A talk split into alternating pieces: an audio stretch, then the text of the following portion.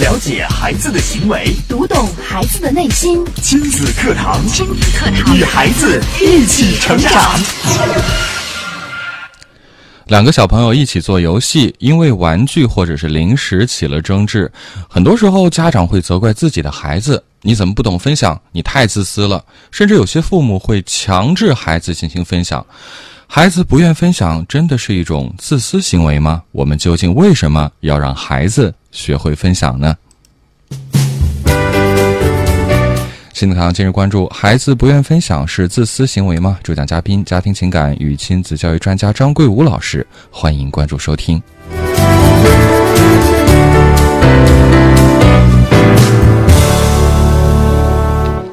我是主持人袁明阳，我是主持人潇潇。来，有请张桂武老师。张老师您好，好，张老师。哎，主持人好，大家好。嗯，今天这个话题很有意思。孩子不愿分享是自私行为吗？可能问到这儿的时候，很多家长会疑惑了，难道不是吗？嗯，是这个呃，咱们在生活中啊，经常会看到这个，就是说小朋友，然后特别是年龄比较小的小朋友，嗯，呃，他们在一起做游戏啊，或者说在一起互动的时候，可能会因为一些什么玩具啊、零食啊或者什么东西，呃，大家去争抢。对呃，这个时候呢，然后可能家长，然后就会呃在在中间说：“哎呀，你不要抢了，你看你让一让这个小朋友，他比你嗯小，对，你要学会分享。对，或者说你是男孩子，你让一让女孩子，哎这个情况还是很常见的。是，哎，你包括这个这个有一些这个家长在讨论的这个互相讨论的时候，都都经常会说：“哎呀，你看现在这些小孩儿怎么都跟跟我们小时候都不一样。样。你看，没兄弟姐妹就是不行。是，其实我最最害怕的就是家长把这个不愿意分享跟道德绑在一起哎，这个就很可怕。嗯，对，咱们经常说这个，呃无论是什么事情啊，不要一上来就以貌取人，或者或或者是给这个对方贴一个标签。上纲上线了，哎，对，这个很多这个家长可能是还没有了解具体情况，就先给这些孩子贴个标签呀，好小气啊，好嗯自私啊，好抠门儿啊。哎呀，哎，说你看，你看这孩子这怎么东西到他手里边，你你你再想要过来都都不可能了。河南话说假货透。哎，是是是，嗯所以这个很多家长就很担心啊，就是担心这个孩子太自私了，嗯，哎，担心孩子不能很好的去发展这个人际关系，嗯他特别是担心是以后。哎这个孩子长大以后怎么怎么怎么办呢？这这，呃，所以说这个父母呢，就是想方设法的去想让自己的孩子和别人去分享，是的，哎，这是很担心的一个问题。呃，怎么说呢？我这儿有一个小例子，先跟大家就是一起分享讨论一下。好，哎，这个有一个小朋友，他就是四岁多，不到五岁。呃，咱们不说真名了啊，就嗯就就随便起名什么叫叫叫小小豪吧。好，哎，呃，他呢就是平常经常在小区里边，这个和他的这个邻居有一个小朋友一起玩儿，因为他们两个是住得很近的，同一栋楼。呃，另外呢，就是年龄差不太多，呃呃，两个人经常一起玩儿。但是时间长了之后呢，这个家长就发现一个问题，呃，两个小朋友其实已经很熟很熟了，呃，做游戏啊或者怎么的也也是很融洽的。呃，包括就是两个人一起商量啊，这个游戏当中这个角色分配谁演什么啊，或者说是在哪玩儿，哎，这都挺好。嗯，但是，一旦牵扯到这个物质问题啊，哎，哎，就开始出问题了。比方说这一个玩具，哎，就两个人开始抢，肯定会起冲突。对，甚至说有时候两个小朋友会动手，哎，推推搡搡啊什么的。比如说这个小豪拿个小汽车玩了，呃，邻居孩子一看，哎呦，我也想玩，哎，哎，这小豪就不给，呃，一直拿到手里边，甚至是抱着，就不不不撒手，生怕对方去碰一下。哎，这个大人怎么说都不行，说你给你给小朋友一起玩行不行？哎，不行。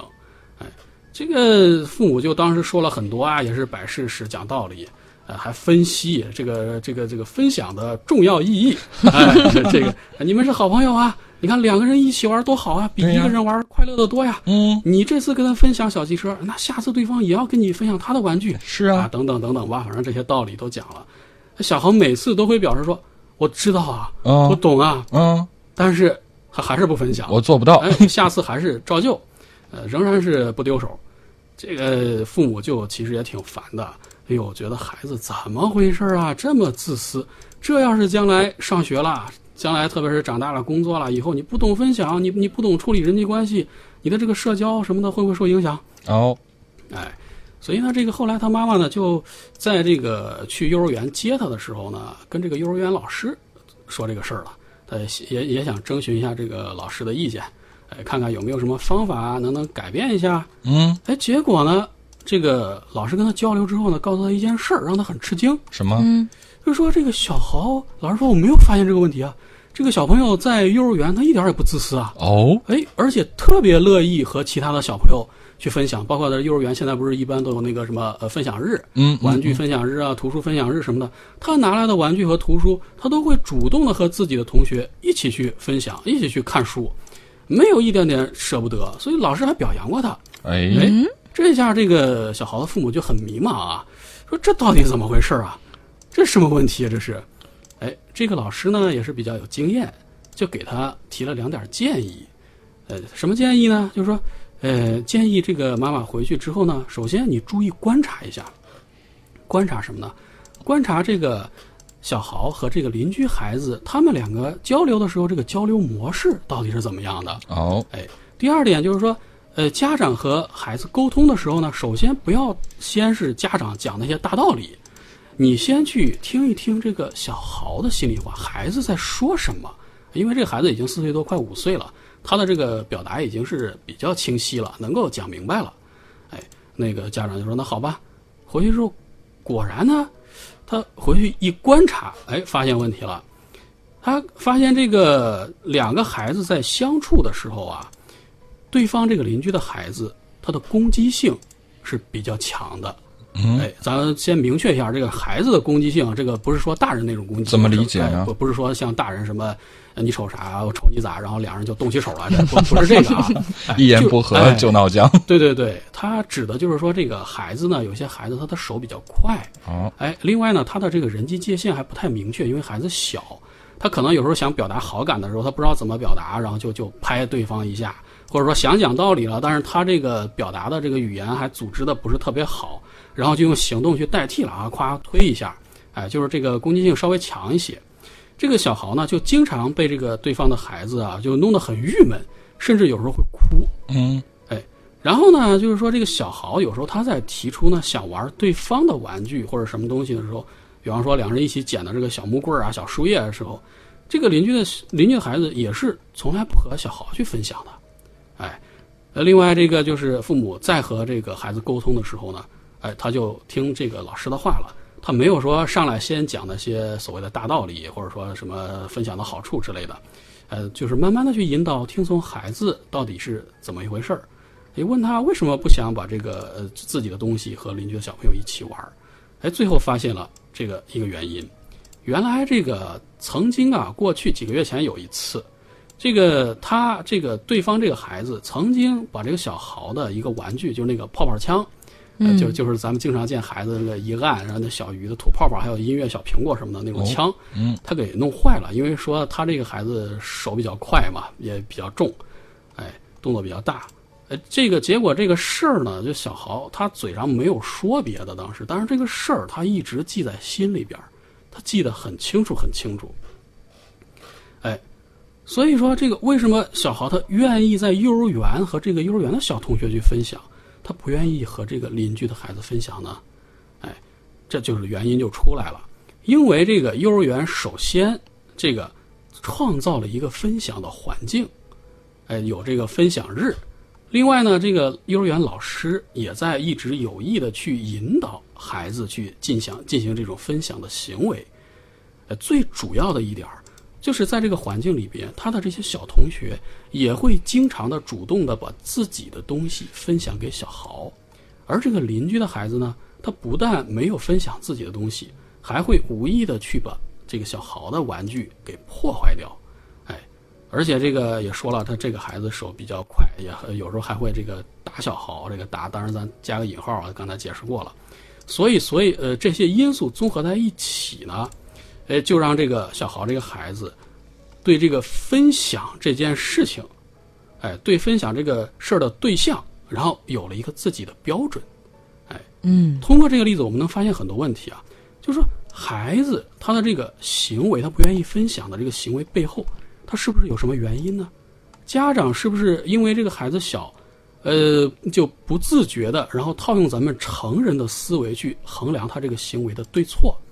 乃至于给孩子贴上某种标签儿，比如说自私啊或者什么什么的。哎，其实无论是成年人啊还是孩子，他在实施分享行为的时候，是不是应该必须是具备一些基础才去实施这个分享行为？他是不是应该有一些动机？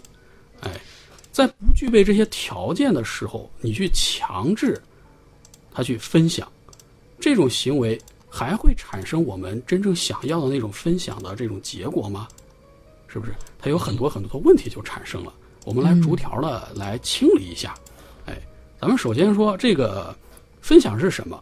分享有人是这么定义的，就是说分享是咱们人类的一种亲社会的行为，它是指这个人主动的、自愿的和别人共享资源，哎，并且从中获取了一种愉悦还有满足的这种这种行为。它是这个孩子建立良好的伙伴关系、形成健康个性的一个基础。哎，分享分享这件事儿本身是正向的、很好的一件事情。我们可以从他这个这个总结的定义里面看到啊，这个分享它其实包含了三个意思，有三个很重要的点。第一个点就是说动机，动机是什么呢？产生分享的行为，这个孩子他必须是自愿的，自愿自哎愿，自愿、主动。形式上是什么呢？形式上是孩子和其他人共享，哎，但是从情感上来说，第三个点就是说，孩子通过这种分享行为，最终获得的是什么呢？是一种精神上的愉悦，还有一种情感上的满足，这是三个三个很重要的要素。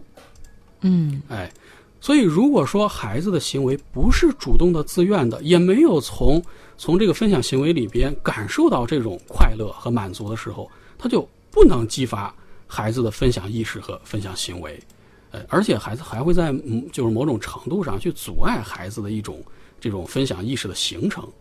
哎，呃，我们我们首先明确一点，很多家长就是说，从很小的时候，这个就是说想让孩子就是呃教会孩子这种分享的这种行为，呃，很多家长就是有有这种意识，但是不知道这个孩子到底应该是多大开始去引导他。是啊，哎嗯呃，我看到有些家长就就是在孩子一岁多就开始了啊，你要把这个苹果，然后给先给爷爷奶奶吃，哎，把你的玩具跟跟弟弟妹妹或者说跟哥哥姐姐一起玩儿。这个时候，说实话，一岁多的时候教孩子这些意义不大。意义不大。哎，为什么呢？我们知道啊，这个孩子的他的这个发展，认知发展，它是随着这个年龄的发育是逐步逐步成长的。在孩子两岁左右的时候，他的这个认知发展阶段是进入的是一个叫什么呢？叫做前运算时期。哎，怎么理解呢？在这个时期，孩子的是一种什么思维？自我中心。哎，哦自我中心思维是这个时期的主要的认知特点。哎，就是说，在两三岁的时候，这个孩子所有的事情，他更多的、主要的考虑的都是自己。哎，就是说利己，首先考虑这是我的，首先要要对我有好处，而不是说利他。哎对对对分得很清楚。呃，这个在这个年龄阶段，当别人然后说想跟你分享一个吃的，分享一个玩具，你把你的东西给我，在这个时候，孩子基本上大多数都会选择拒绝分享。哦，哎哦，由此可见啊，咱们可见就是说，在两三岁的时候，这孩子他不是说不愿意分享，而是不会分享。哎，因为他还不具备去分享的这个能力，他对这个分享这个事情其实还没有概念，嗯，他没有到这个阶段，这是他的一个认知发展的特点。所以说，我们说一岁多甚至两岁的时候，你去教他太多的这些东西的意义不大。哎，嗯、它是不符合他的这个这个认知发展特点的。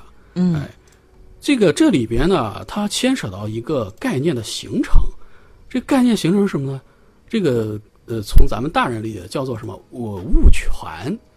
哎，物权，物权物权是什么意思呢？这好像是法律上的 对，咱们从这个好像大人一听，好像是这个法律概念啊，什么什么物权、相邻权之类的嗯民法的东西。是其实是什么意思？咱们刚才说了，他这个两三岁的时候是孩子是自我中心思维的阶段，嗯，在这个阶段，孩子的物权意识就开始产生了，哎，开始知道，刚才咱们明阳老师也说了，什么东西是我的，什么东西是你的，嗯，哎，他开始区分了。在这之前，他你像那个在十八个月左右的时候，有有这个科学家做过这个红鼻子试验嘛？嗯，哎，在在在这个孩子的鼻子头上点一个红点儿，让他去照镜子。哎呦哎，他就去去一看这个镜子里面这个孩子，哟，这个鼻子好有意思，我去摸一摸。他分不清这个镜子里面的孩子到底是自己，他不知道那是自己。有时候，对，就哎自我意识还没有对对对他觉醒，嗯，对他等到这个两三岁的时候，他已经开始知道了什么是我的，什么是你的，我和你，他开始区分了。嗯，哎，这个时候呢，我们家长要做的是什么呢？是要帮助孩子去建立他对自己所属这个物品的物权的一个安全感。哎，这个东西比较拗口啊，咱们来解释一下。就是说，在你让孩子去和别人分享自己的东西的这个这个行为之前呢，必须要让孩子知道一件事情。嗯，什么事情呢？就是说，这个东西是我的，嗯是孩子的，嗯，无论是说谁借走了、拿走了，现在拿去玩了、使用了，但是到最后，他会还回来，这个东西最后一定会回来，它还是你的。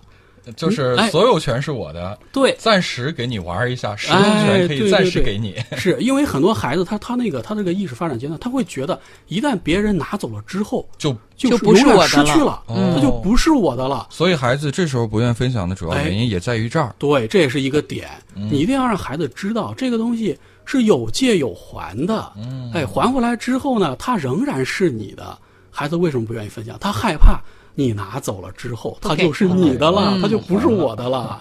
这时候孩子，因为他的认知就是这个阶段嘛，所以我们家长重点不是说让他去分享怎么怎么样，而是说在分享之前要教会他，要让他知道这个东西啊，无论是谁借走玩了，小朋友现在暂时拿去玩了，等一会儿回来了，它还是你的。嗯，哎，是有借有还的事情。让他别害怕，哎，不要害怕。所以呢，我们就一定要注意一个现象：咱们这个家长千万不要强制孩子一定要把自己的物品借给别人，甚至是不经孩子的同意把他的东西然后送给其他的小朋友。哦呃，这个这个这个现象是在生活中比较常见的。就是说，呃，虽然你跟孩子讲了，但是孩子最终同不同意，还是得让孩子来决定。哎，对，咱们主持人说的非常对，这个决定权在谁手里边？嗯，哎，这个还是在孩子手里边。哦，哎，这个呃，如果说是呃，咱们的家长一味去强制的要求孩子，你你你去分享吧，你把这个东西给给小朋友吃吧，他你去强制的时候，有时候可能反而会激起孩子的一种什么呢？自我保护意识。嗯，哎，甚至孩子他会觉得，爸爸妈妈怎么是把这个其他的孩子或者其他人看得比我还重要啊？嗯嗯，哎，这个我我我自己的这个所属权，我自己的东西，我的权利都被你们给剥夺了。对哎，其实咱们大人来说也是这样的。比如说，就算是跟你说了分享，最后会给你，但有时候你也不愿意把你的东西借给别人来哎，用。是的，嗯我们很就是，即使是大人啊，在碰上这种事情的时候，也很容易产生一种逆反心理。对，凭什么呀？对不对？我就是不想呀。是啊，嗯，哎，所以这个这个事情我们一定要注意。哎，这个每一个我们说每一个人在幼年时期，在孩子这个都会经历到这个一个先独占，然后再分享的一个发展这个阶段。哎，嗯我们在两三岁的时候，其实都是利己，利己在前，独占在前，然后和别人分享的意识在后的。在后的，哎嗯，，我们这个父母呢，在面对这件事情的时候，首先明白这个道理，然后以一种平和的心态去看待它。哎，我们这个做做家长的，在这个孩子不愿意去分享的时候，可以站在孩子的立场上去看待问题，包括去从孩子的立场上去说这件事情。比如说，呃，当妈妈的可以说：“哎呦，妈妈知道你特别喜欢这本书，或者说特别喜欢这件玩具，你现在不太想和别的小朋友一起去看，一起去玩儿。妈妈是理解你的，妈妈明白。哎，但是下一次如果说你愿意，愿意的话，你也可以和别的小朋友去分享。哎，大家一起看，你和别的小朋友一起看、一起玩的时候，你会是很开心的。哎，别的小朋友也会很开心，妈妈也会很开心。嗯，这样做是什么意义呢？就是说，你可以向孩子表达三重意思。第一种意思就是说，妈妈是尊重你的，尊重孩子的意见的，哎，就是说理解你，不强迫你去分享。哎，但是第二种意思就是说，但是我作为母亲也希望你去做出这个分享的行为。第三种意思就是告诉孩子，分享啊，其实是一件很快乐、很愉快的事情。哎，你从孩子的角度出发，然后把这三重意思传达给他。但是最终的决定权，像咱们这个主持人老师说的一样，还是在孩子手里边。到底愿意不愿意分享，还是交给孩子去。哎，所以我们在这个小孩子不愿意去分享的时候，咱们首先做家长的不要很尴尬。哎，这个这个不是孩子自私，也不是说咱们做家长的这个没有教育好，这是很正常的。对，很正常的事情，就处在这个发展阶段，这对孩子来说是合情合理的。哎，有时候啊，如果说碰到其他的家长，就是说他在笑话你的孩子的时候啊，比方说说，哎呀，你看这个小孩真自私，一个小玩具好都不愿意抠门啊哎都不撒手，小零食你看有什么你都不愿意分享。这个时候，咱们做家长的，哎，不要觉得丢面子，太尴尬了，更不要因为这个丢面子，然后去迁怒自己的孩子，去吵孩子。这不是我们的错，也不是我们孩子的错，而是对方的这个家长他不懂儿童心理发展的特点。孩子没有错啊，哎，这个应该被同情的其实是对方。哎，我们知道这个道理，他不知道，哎，所以这个事情咱们要清楚。另外，我们还要注意一点，就是注意什么？公平。公平哎，公平是什么意思？有时候我们会看到啊，在这个玩具，就是说在一些场景里面，在这个幼儿园或者在什么地方，在玩具应该自己孩子玩的时候，孩子先拿到手里边了，正玩着，另外一个小朋友啪过来抢走了。这个时候，有些家长看到的时候，他心里边很不舒服，但是他不说，他也没有任何的作为。比方说，去把这个东西要回来，或者说和对方的家长交流，哎，把这个东西争争取过来，哎，这个或者说是别的小朋友在玩的时候，自己的孩子啪过去把他抢走了。这个时候，如果对方的家长不在，或者说是对方的家长看起来比较弱势，哎，然后这个家长就就比较偏向自己的孩子，同样不去作为，不不不去给孩子说啊，这个时候是对方的人家这个先拿到，你不应该一下子抢过来，你应该先去征求对方小朋友的同意，是不是？我们一起玩什么的，他也不说，这两种做法其实都是不公平。嗯，哎，就意思是在嗯这个时候，家长其实是要出面去有所作为的。哎，对，因为孩子嗯小，他其实是跟随自己的一种本能去做的。嗯我们家长是大人，是成年人，我们知道有些事情，我们要给孩子做个榜样，怎么样去处理这件事情。嗯，哎，你如果说是不作为，然后产生了这种不公平的效果的时候，会导致什么？会导致孩子形成一种投机心理。投机心哎理，，嗯比方说，这个有些人长大之后啊，咱们会看到啊，有些人在遇到事情的时候，如果对方是一个那种很蛮横、很嚣张、不讲理的时候，即使这件事情是自己是对的，他一看哦，对方那么横，算了吧。不敢了。嗯，我即使自己对的，也不去维护自己的权益。嗯，哎，就逆来顺受了。对，如果说一看对方是一个比较弱势的人，而人家一看比较老实，他立马自己变成蛮横的那一方了。嗯即使这件事情自己是错的，也会没理搅三分。嗯，欺软怕硬哎。这个 肖肖老师总结得特别好，就是欺软怕硬，这就是一种投机心理。因为咱们说了，家长是孩子的榜样，你怎么去做的，孩子其实每天都在观察你的行为。我们一定要注意，不要让孩子形成这种投机心理，这是不利于孩子的成长的。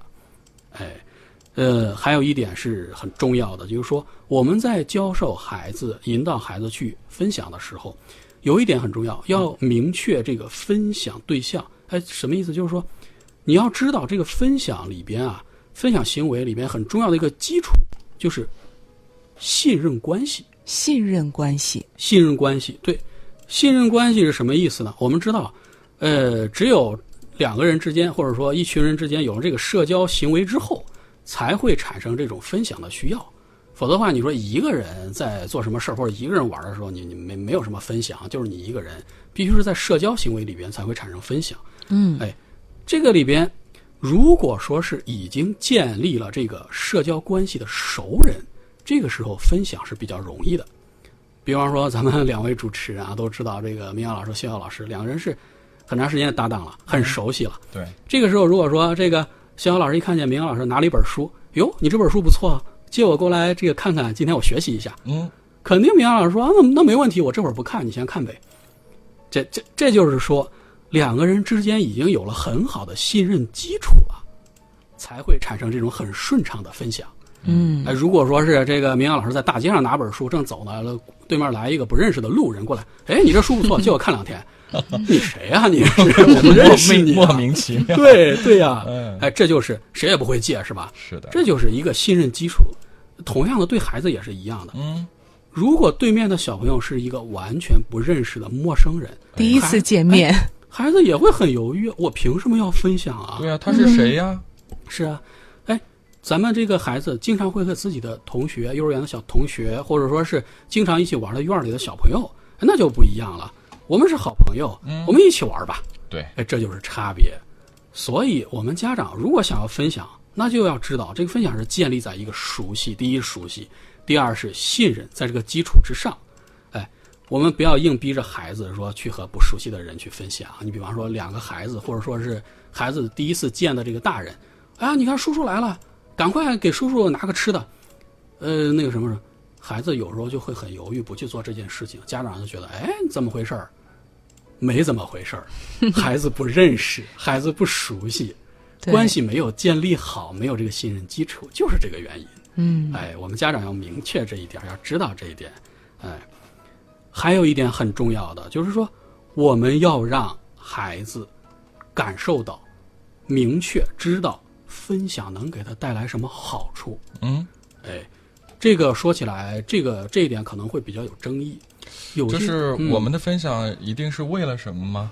对呀、对，这个很多家长会觉得，如果这样引导的话，会不会让觉得孩孩子变得很功利啊？对目的性太强对啊，嗯所以就会觉得很多家长就是呃，这个可能站的这个角度比较高啊，就会嗯，觉得你要无私啊，无私分享是无私。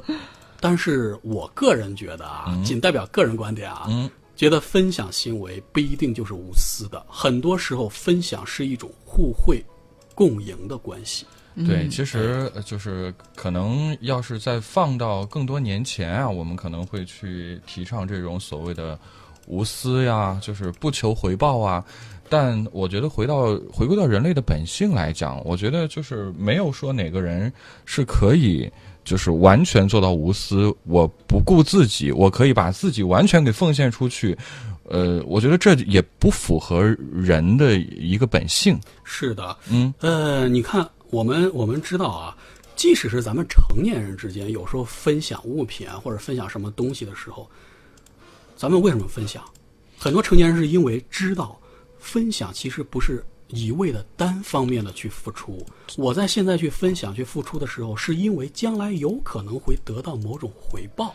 有句话说得好，叫“朋友多了路好走”，嗯哎那是怎么回事？那不是说因为我就是呃热心肠，我就爱帮别人，那是因为我帮了别人，可能有一天别人也会帮到我。哎，对，刚才咱们说了，这个分享的定义里边，它指的就是说，主动的、自愿的与他人共享资源，并且什么呢？第三个要素，从中获得愉悦和满足的一种社会行为。嗯，所以这也就解释了说，我们要得到的这个回报不一定是有形的，不一定是物物质的的，哎，对回赠，它很可能是一种无形的情感的体验，就是比如说感激，对我帮了哎别人，我觉得我很开心。对然后我看到就是他得到我的帮助，他的就是那种非常开心的状态，我也觉得很开心。很有成就感。哎，这种精神上的满足，其实就是我们的一种受益，就是一种回报。是，哎，呃，如果呃这这个小朋友的年龄啊，就是说决定了他有时候可能是看不到这种长期的，或者说他也不懂什么精神上的回报啊。他有时候刚才咱们说到，他以为这个有时候分享就等于失去了，我这东西你拿走了，可能就不会回来了。嗯，哎，这个只只会看到就是自己的这个蛋糕要给别人吃。如果说这个我不给别人吃的话，这个就就会被说被大人说自私啊，私没有礼貌啊。嗯哎，所以孩子他有时候说这太委屈了，所以我不分享了。他看不到这个后果和这个回报在哪里。嗯哎，孩子把这个嗯分享当成了无偿赠与。对对对对，所以我们这个做家长的去引导的时候，你一定要让知道分享的结果是什么呀？分享能得到什么呀？我们要要告诉孩子，比如说这个分享以后，刚才咱们说了，对方开心，父母开心，自己也能收获到双倍的甚至三倍的开心，很愉快。是，哎，这个有人刚才咱说了，有人提倡啊，就是说分享一定要不忘报，不求回报。呃，家长不要说你把这个东西给小朋友玩，他就会把他东西给你玩，怎么怎么样的。哎，如果说是这个求回报的话，他就形不成一种情怀了。哎，这个东西就是说，其实怎么说呢？我们普通人啊，实施一种行为的时候都是有动机、有原因的。咱们既然说分享有时候是一种付出，那么付出之后收获回报，有时候是很正常的一种很公平的事情。我们在没有付出之前就说这个玩具给你玩儿，明天没有说这个话，哎，没有说这个是明天你的玩具就必须给我玩儿。而是说，是因为这种信任，我们有这种信任关系之后，我去分享给你，我是期待这种行为会给我们带来一种公平和惊喜。我们是期待，但是不是强制你明天一定要给我还给我怎么样怎么样的？哎，我我我在这儿说啊，不是说否认这种说这个人就是不求回报不忘报这种事情，因为这是一种很了不起的精神属性，也不是说否认。说有人能够做到，我就不求回报，不是这样的。但是有一点我想说，这个不忘报这件事情啊，不忘报是君子乃至于对圣人的一种道德要求标准。嗯，哎，你想一想，你用一个圣人的道德标准去要求一个几岁的孩子，说实话啊，这个好像有点高，是不是？哎，另外呢，你你你说他是。君子的话，这个不是说某位大师说过这个什么“为女为女子与小人难养也”的小人就是小孩儿嘛？呃，这个这个孩子也和君子好像不太搭边儿啊。呃，当然，至于说这个小人是不是小孩儿，咱们不是这方面专家，咱就不讨论，这留留给国学大师去讨论这个问题。嗯，所以说，从我个人的角度来说，最好是还是把这个分享之后能够得到什么样的回报，告诉孩子，明确一下。让孩子知道，我去分享能得到快乐，这个是很重要的。对于小孩子来说是很重要的。嗯，哎，你要帮助他看到分享的收获是什么。嗯，好，谢谢，谢谢张老师今天非常精彩的讲解。从这个儿童的发展的心理学的角度，包括从这个在呃教孩子分享的时候，我们要注意一些哪哪些细节啊，都跟我们做了非常详细的解析。呃，时间关系，今天的亲子堂就到这儿。感谢大家的收听，也感谢张老师精彩的讲解。我们明天同一时间亲子堂和您不见不散。